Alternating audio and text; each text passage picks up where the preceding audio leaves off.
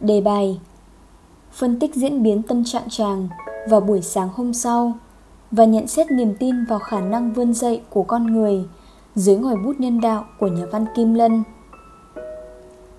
Bài viết Điều gì thôi thúc người nghệ sĩ cầm bút? Điều gì buộc nhà văn phải lao vào quá trình sáng tạo để cho ra đời đứa con tinh thần của mình? Với Nekrastov, đó là nỗi đau khổ từ lâu bị kiềm chế, nay sôi sục, dâng lên trong lòng. Với Lemonov là những đêm không ngủ, mắt rực cháy trong lòng, tràn ngập nỗi nhớ nhung. Còn với Kim Lân, nhà văn được mệnh danh là con đẻ của đồng ruộng, thì đó lại là những chăn trở về cuộc đời, về số phận của người nông dân nghèo dưới cái phông nền đầy u ám của nạn đói năm 1945. Tất thảy đều được gửi gắm qua chuyện ngắn Vợ nhặt. Một câu chuyện cổ tích giữa đời thường, được vun đắp từ tình yêu thương giữa con người với con người. Và ở đó, ngòi bút của Kim Lân đã tập trung khắc họa sự thay đổi lớn trong họ khi có tình yêu thương vun đắp. Đó là khung cảnh buổi sáng ngày hôm sau, được thể hiện qua diễn biến tâm trạng của anh cu chàng.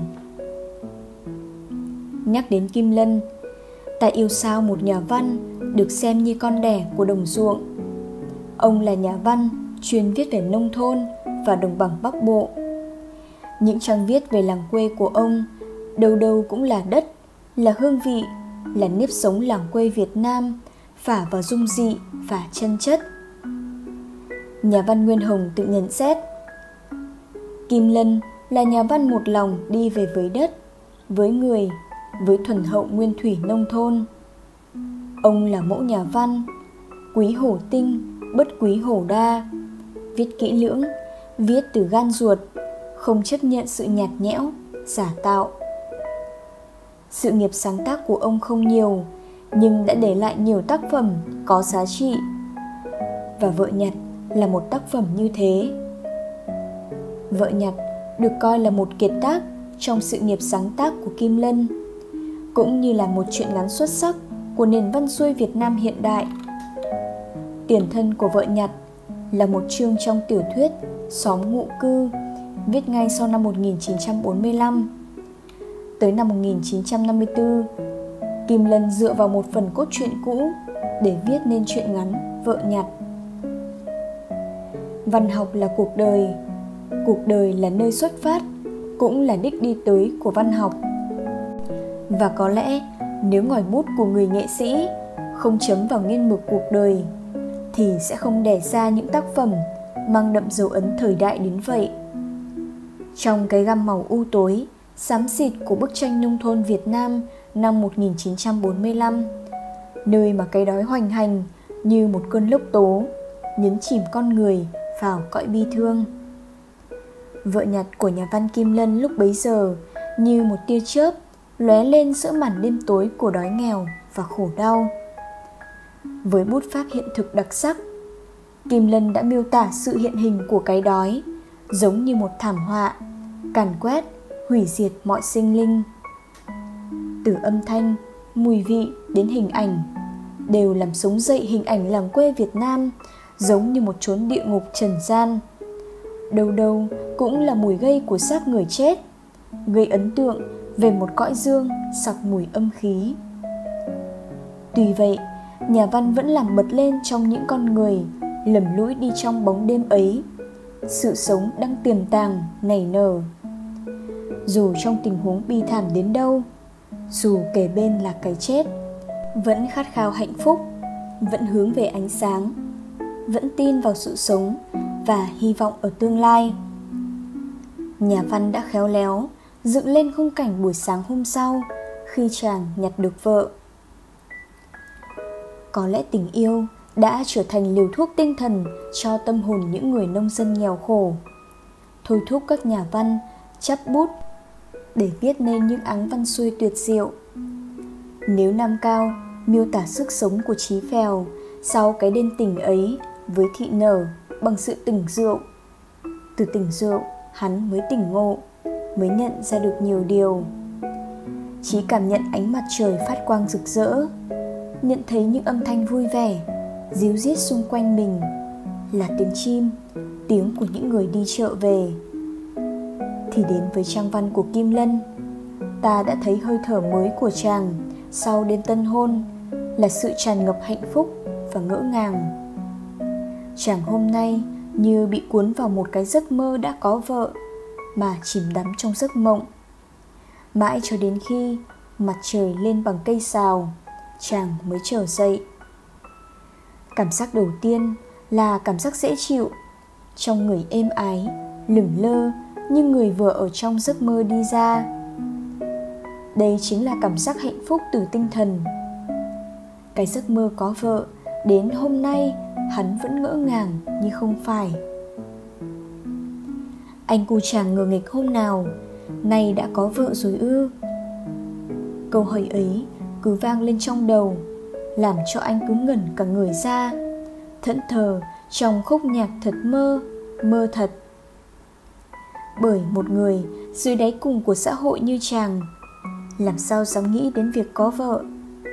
Đặc biệt là trong hoàn cảnh, người ta chỉ nghĩ đến miếng ăn để sống, để tồn tại để víu vào mà lết qua cái tao đoạn này. Ngòi bút tinh tế của kim lân đã không đi sâu vào khắc họa cho kỳ được những nét, trạng thái tâm lý diễn ra trong chàng, mà ông chỉ khắc họa qua vài nét thể hiện qua hành động bên ngoài, lững thững bước ra sân, hít thở bầu không khí của một ngày mới và sự ngạc nhiên trước quang cảnh nhà cửa đã thay đổi sau cảm giác ngờ ngợ của việc có vợ, chàng chắp hai tay lững thững bước ra sân, như thể muốn kiểm chứng giấc mơ xem có đúng hay không.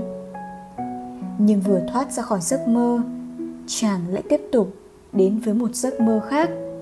Nó làm cho anh đi từ ngạc nhiên này đến ngạc nhiên khác. Anh phải chớp chớp liên hồi mấy cái xem có đúng hay không. Trong cuộc đời đôi khi có những hạnh phúc quá lớn, lại đến một cách nhanh chóng, làm cho người ta không thể và không dám tin vào mắt mình. Và sự ngỡ ngàng của chàng tại giây phút này cũng diễn ra đúng theo tuần tự như thế. Điều tác động vào chàng trước tiên là khung cảnh xung quanh như có cái gì vừa thay đổi, mới mẻ, khác lạ. Nhà cửa, sân vườn hôm nay đều được quét tước thu dọn sạch sẽ, gọn gàng. Mấy chiếc quần áo rách như tổ đỉa vẫn vắt khươm mươi niên ở một góc sân nhà, đã thấy đem ra sân hong. Hai cái ăn nước vẫn để khô cong ở dưới gốc ổi, đã kín nước, đầy ấm áp. Đống rác mùn tung hoành ngay lối đi, đã hót sạch. Chưa bao giờ chàng thấy cảnh tượng xung quanh mình đáng sống đến thế mọi thứ đâu vào đấy, ngăn nắp gọn gàng. Mới chiều tối hôm trước, khi dẫn thị về, với lời nói vừa thanh minh, vừa gửi tất thảy niềm tin về tương lai vào tay thị. Không có người đàn bà, nhà cửa nó thế đấy. Ấy vậy mà chỉ sáng hôm sau, mong ước thị xếp lại cuộc đời trong chàng đã thành hiện thực. Chàng hạnh phúc trong anh như được thắp lên một ngọn lửa về tương lai phía trước. Nối tiếp sự ngạc nhiên trước khung cảnh, chàng lại thấm thía và cảm động với người thân. Khi chăm chăm nhìn mẹ, đang lúi húi dẫy những búi cỏ mọc nhăm nhở. Cả cuộc đời dài dằng dặc của bà, chàng chưa bao giờ gửi được một niềm vui nào vào nguồn sống của mẹ. Nên trong cái giây phút ngưng lại này chàng như cảm thấy có lỗi. Rồi cái người đàn bà trao chát kia, mới hôm qua vẫn còn sưng xỉa, cong cớn. Nay lại đang quét lại cái sân. Tiếng chổi từng nhát kêu sằn sạt trên mặt đất, rồi đi thẳng vào cõi lòng chàng. Nó nảy sinh ở đó một sự trân trọng. Cảnh vật thật đơn giản, bình thường, nhưng đối với hắn lại rất thấm thía và cảm động.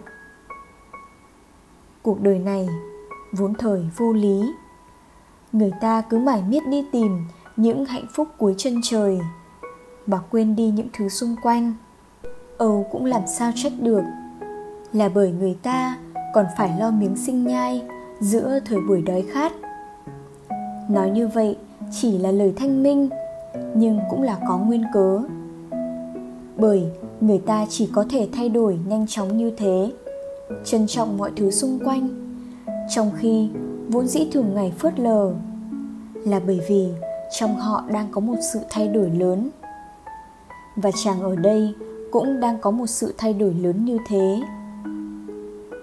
Một nỗi lòng yêu thương, một nguồn vui sướng, phấn chấn đột ngột tràn ngập trong lòng chàng. Bỗng nhiên, hắn thấy hắn yêu thương gắn bó với cái nhà của hắn lạ lùng. Khi con người ta biết yêu thương, yêu mình, yêu người, cũng là lúc họ yêu và trân trọng những gì gắn bó với họ. Căn nhà ấy bình thường chỉ là nơi trú ngụ. Giờ đây, nó còn có bóng hình những người thân yêu. Chính cảm xúc ấy đã khiến chàng đột ngột trưởng thành. Hắn đã có gia đình hắn sẽ cùng vợ sinh con đẻ cái ở đấy. Cái nhà như cái tổ ấm để hắn che mưa, che nắng. Hắn thấy hắn có bổn phận phải lo lắng cho vợ con sau này. Đó là suy nghĩ là ý thức của một người đàn ông trưởng thành, nghiêm túc trong hôn nhân. Nghệ thuật bao giờ cũng là tiếng nói của tình cảm, là sự tự dãy bày và gửi gắm tâm tư những xúc cảm, tâm trạng của chàng đã được kim lân trải dài trước những câu văn đầy thân tình như thế. Ta thấy được trên phông màu u ám, xám xịt của nạn đói năm ấy, vẫn có một thứ hương đủ làm ta say mê. Đó là hương vị được trưng cất từ thanh điệu của niềm tin và hy vọng về tương lai. Giữa cái ngày đói chưa qua, cái chết đã cận kề việc chàng nghĩ đến một sinh linh, nghĩ đến việc sinh con đẻ cái là một ước mơ rất con người. Nó vượt lên trên tất cả bờ cõi và giới hạn, làm cho chàng bây giờ hắn mới thấy hắn nên người. Hắn thấy hắn có bổn phận phải lo lắng cho vợ con sau này. Chao ôi, cái ước mơ nhỏ bé con con ấy trong chàng làm ta nhớ đến ước mơ thời trai trẻ của Chí Phèo. Cái con quỷ dữ của làng Vũ Đại năm ấy cũng từng có ước mơ về một gia đình nho nhỏ, chồng cúc mướn làm thuê, vợ dệt vải. Con người sinh ra và chết đi trong cõi đời này là cát bụi. Nhưng đó e là thứ bụi vàng nếu được cấu thành từ những giấc mơ đơn giản như thế trên trang sách cuộc sống tuyệt vời biết bao, nhưng cũng bi thảm biết bao. Cái đẹp còn trộn lẫn nỗi niềm sầu muộn. Cái nên thơ còn lóng lánh giọt nước mắt. Và rồi, không chìm đắm mãi trong giấc mơ đẹp, chàng thức tỉnh bằng hành động. Hắn xăm xăm chạy ra giữa sân, dự phần tu sửa lại căn nhà. Bước chân xăm xăm ấy mang một sự háo hức lạ thường. Không có những lo lắng vẩn vơ, tâm hồn chàng giờ đây là sự đong đầy của tình yêu và hạnh phúc. Suy nghĩ lúc này là lo cho vợ có một mái ấm. Anh hiểu rằng mái nhà chính là món quà tinh thần quý giá mà anh có thể dành cho những người thân yêu của mình. Đó sẽ là mái ấm của tình thương nơi vun trồng nên hạnh phúc. Cũng là nơi anh sẽ đón những sinh linh bé nhỏ. Có lẽ nghĩ đến đây, niềm hạnh phúc đã dâng ngập bến bờ trong lòng người con trai ngờ nghịch, xấu xí ấy. Cuộc sống đói khổ, nỗi lo thường trực về miếng cơm, manh áo đã tan biến, dành không gian cho cảm xúc lắng động. Văn học suy cho cùng đều là vì con người cho con người như nguyễn minh châu từng đánh giá. Văn học và cuộc đời là hai vòng tròn đồng tâm, mà tâm điểm chính là con người. Trên đời này không có đường cùng, chỉ có những ranh giới. Điều quan trọng nhất là phải biết vượt qua những ranh giới đó. Và chàng đã bước qua cái ranh giới của mình để nắm giữ lấy nguồn sống bằng niềm tin vào tương lai. Kim lân đã đúng khi khẳng định rằng không phải miếng cơm manh áo mới cho con người ta được hạnh phúc, mà nói như nam cao thì miếng cơm manh áo còn khiến chúng ta ký tên vào sổ tử trong một bữa no. Còn cái giúp cho chúng ta sống cho ra con người, sống cho đúng là một người, theo hai chữ viết hoa thì đó là khát vọng, là niềm tin vào khả năng vươn dậy của con người. Mà kim lân đã truyền tải qua đoạn trích nói riêng và thiên truyện vợ nhặt nói chung. Kim lân không chỉ là nhà văn của nghệ thuật, mà ngòi bút của ông đã hàm chứa sự thức tỉnh, tìm ra lối thoát cho người nông dân. Nếu trước đây ta thấy một chị dậu chạy vùng ra ngoài trời với đêm tối như đêm 30 một trí phèo chết tức tuổi trên cái ngưỡng cửa làm người lương thiện. Thì nay, ta lại thấy chàng sáng lên trong hoàn cảnh bởi nhân cách và khát vọng hướng về con đường tự do, giải phóng trên nền nhạc của niềm tin và khát vọng, tình người và sự bao dung. Bản chất của văn học là sáng tạo. Mỗi nhà văn bước lên văn đàn là cất lên tiếng nói của riêng mình trước cuộc sống. Kim lân cũng vậy, khác với các nhà văn hiện thực khác. Giữa cái nghèo đói, dai dẳng, dường như nhà văn nào cũng chọn cái chết như một phương thuốc hữu hiệu để chấm dứt cuộc sống đói khổ của họ. Một cái chết đau đớn, xót xa của lão hạc trong chuyện ngắn cùng tên của nhà văn nam cao một cái chết đầy tức tuổi của cái tí trong một bữa no, cũng đủ để bất cứ ai quặn thắt lòng. Nhưng kim lân đã không đi theo lối mòn ấy. Ông đã tìm ra lối thoát cho những nhân vật của mình. Hướng nhân vật đến con đường mới của chân lý, hướng tới ánh sáng của đảng với hình ảnh lá cờ đỏ sao vàng bay phấp phới trên đê sộp. Tất cả đều được hiện lên một cách thật hài hòa, thông qua cách xây dựng tình huống, nghệ thuật chuẩn thuật, miêu tả tâm lý nhân vật tinh tế cùng tấm lòng nhân đạo của một nhà văn lớn.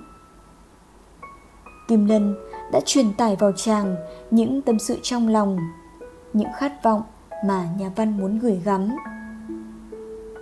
Tôi muốn con người, dù trong bất cứ hoàn cảnh nào, con người cũng khát khao được sống sống cho ra sống nói như xê khốp, một nhà văn chân chính phải là nhà nhân đạo từ trong cốt tùy. kim lân đã làm tròn sứ mệnh ấy trong những trang văn, ra giết những đắng cay, chua xót của cuộc đời con người, nhưng vẫn lấp lánh ánh sáng của tình thương và lòng nhân ái